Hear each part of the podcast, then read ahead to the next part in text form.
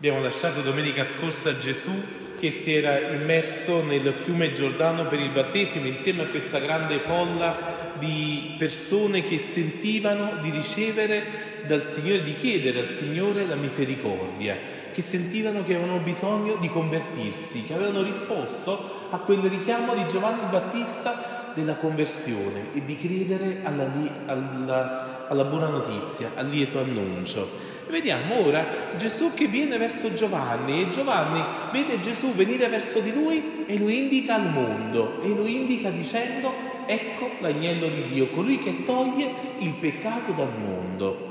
Cos'è che ci sta dicendo Giovanni il Battista, questa espressione che noi ascoltiamo ogni volta che veniamo a messa, corriamo il rischio di dire va bene, questa già l'abbiamo sentita, nulla di nuovo e forse tante volte proprio in ciò che la Chiesa ha scelto come una delle cose, delle frasi più importanti.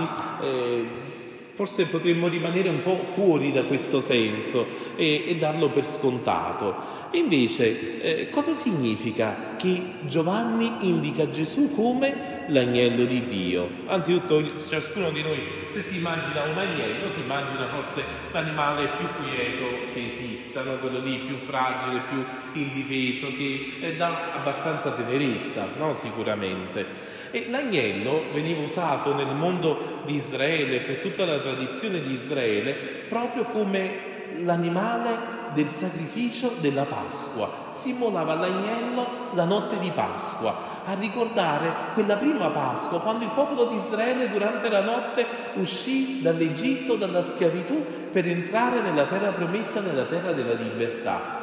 E allora quel sangue dell'agnello serviva a segnare le porte di coloro che appunto venivano graziati, di coloro che venivano liberati. E in ogni religione c'è un sacrificio, in ogni religione c'è qualcosa che gli uomini devono fare, qualcosa che noi dobbiamo sacrificare affinché ci teniamo un po' buono il Dio di turno, affinché gli diamo, non so, un capretto, gli diamo qualcosa che gli può piacere e tutte le offerte degli animali sono eh, si chiamano offerte vicarie, cioè anziché offrire noi stessi, e chiaramente non ci immodiamo, immodiamo l'animale al posto nostro. Ma se Giovanni Battista dice ecco l'agnello di Dio, cosa ci sta dicendo? Giovanni vede in Gesù un agnello, vede un uomo mite, vede l'animale del sacrificio della Pasqua. Cosa significa che quest'uomo, che questo Gesù deve essere utile anche a noi per vivere un passaggio e il passaggio è sempre dalla schiavitù alla libertà. Ma quale? Se Israele, se gli ebrei erano già diventati un popolo libero per la Pasqua di Israele, quella che hanno vissuto con Mosè, ora quale libertà deve mai ottenere l'uomo? Ecco l'agnello di Dio. Se questo agnello, se questa offerta non è degli uomini, non è, non so, l'offerta mia che mi devo sacrificare il mio agnello, no, è un sacrificio che fa Dio per noi. In qualche modo si cambia la realtà, si cambia l'ordine delle cose. Normalmente era l'uomo che andava sull'altare e offriva il sacrificio per Dio. Adesso con Gesù Dio capovolge la storia. È Dio che ci dà Lui l'offerta, è Lui che compie il sacrificio per il bene nostro per la nostra vita. Il Padre ci ha amato così tanto da mandare come sacrificio il suo figlio. Manda il suo agnello, manda il suo figlio, manda il suo cucciolo, manda la cosa più preziosa che ha per noi. Ma da cosa ci deve liberare? Lo dice subito dopo Giovanni il Battista, dice, ecco l'agnello di Dio, colui che toglie il peccato del mondo. Da cosa dobbiamo essere liberati? Dal peccato. Cos'è il peccato? È quella separazione da Dio. E tutte le volte che non usiamo bene la nostra libertà, il Signore ci ha voluto liberare da questa schiavitù. Perché ognuno di noi che abbia un minimo di coscienza sa che facciamo un sacco di errori, facciamo un sacco di guai, un sacco di sbagli, abbiamo tanti limiti, facciamo tanti peccati, facciamo un sacco di schifezze, di tante cose di cui ci vergogniamo. E queste cose, queste colpe, chi è che ci perdona? Chi è che ci assolve? Chi è che ci rimette i peccati? Quando Gesù inizierà a guarire tanti infermi, dirà, va, i tuoi peccati sono stati rimessi, vai a non peccare più. E i farisei saranno i primi ad andare da Gesù e dirgli, oh Gesù, Ma che stai a dire? Solo Dio può togliere i peccati. E ci hanno ragione, solo Dio può togliere il peccato. Noi cosa facciamo dei nostri peccati? Cosa facciamo delle nostre colpe, no? delle, eh, delle, nostre vergogne? Al massimo le camuffiamo un po', no? È come se avessimo un pacco o casomai una palla al piede e casomai la iniziamo un pochino a indorare, la iniziamo un po' a rendere più carina o casomai iniziamo a nascondere, la mettiamo sotto nei cassetti, la mettiamo lì casomai dove nessuno la vede e proviamo un po' a camuffare eh, i nostri limiti, la nostra bruttura. Perché? non la possiamo dare a nessuno, nessuno la vuole. Chi si prende le nostre colpe? Chi si prende i nostri peccati? Chi si prende i nostri sbagli? Anzi, tante volte facciamo l'esperienza al contrario, che anche quando chiediamo di essere perdonati, quando anche chiediamo scusa per una colpa che, eh, abbiamo, che riconosciamo di aver sbagliato, tante persone neanche accolgono le scuse, figuriamoci prendersi la colpa. Nessuno si carica del peccato di nessun altro e nessuno di noi ha la strada per poter risolvere il proprio problema con i propri peccati.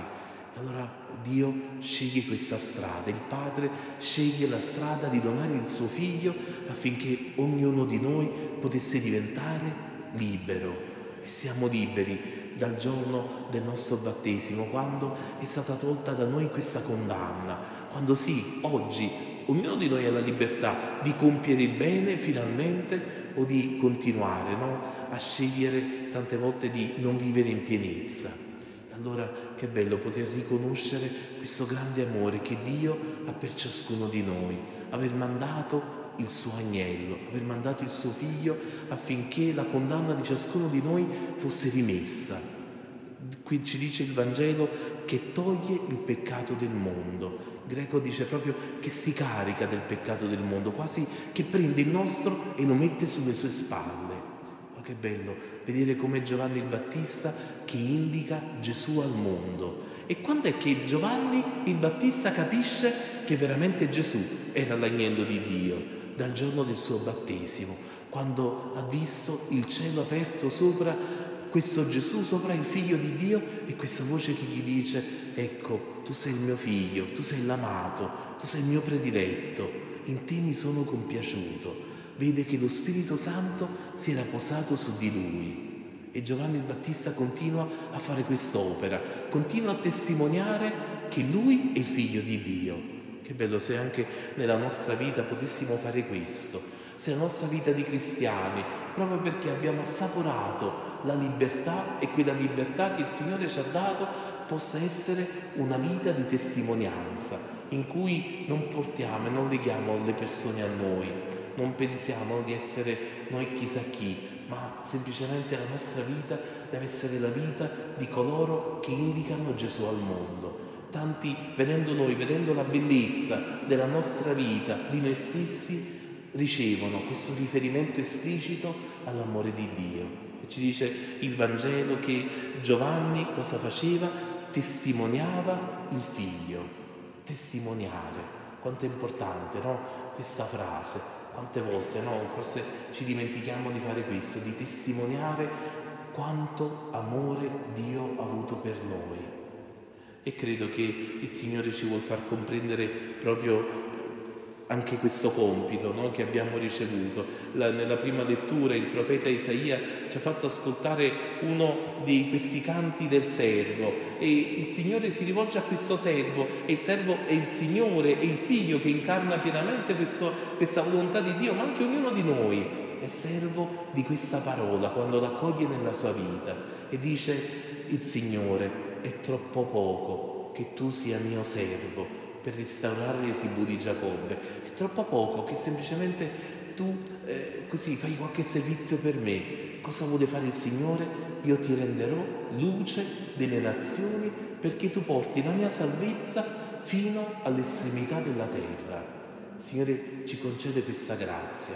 A ognuno di noi questa sera dice è troppo poco che tu sia mio servo io voglio che tu sia luce per gli altri, io voglio che tu sia luce per chi ti sta vicino, io voglio che tu sia luce per tutte le nazioni, che tu testimoni quale grande amore ho avuto per te. E se abbiamo sperimentato questa libertà grande nella nostra vita, se ci siamo sentiti amati profondamente da Dio, se ci siamo sentiti liberati da ogni peccato, da ogni limite, da ogni macchia che la nostra vita abbia potuto conoscere, è proprio per questo, perché questo grande amore che Dio ha avuto per noi, cosa, fa? cosa ha fatto? Ha trasformato il nostro peccato nell'esperienza di grazia, di amore, di misericordia e di luce che Dio vuole fare con ognuno di noi. Allora il Signore ci faccia testimoniare questa luce che è arrivata alla nostra vita.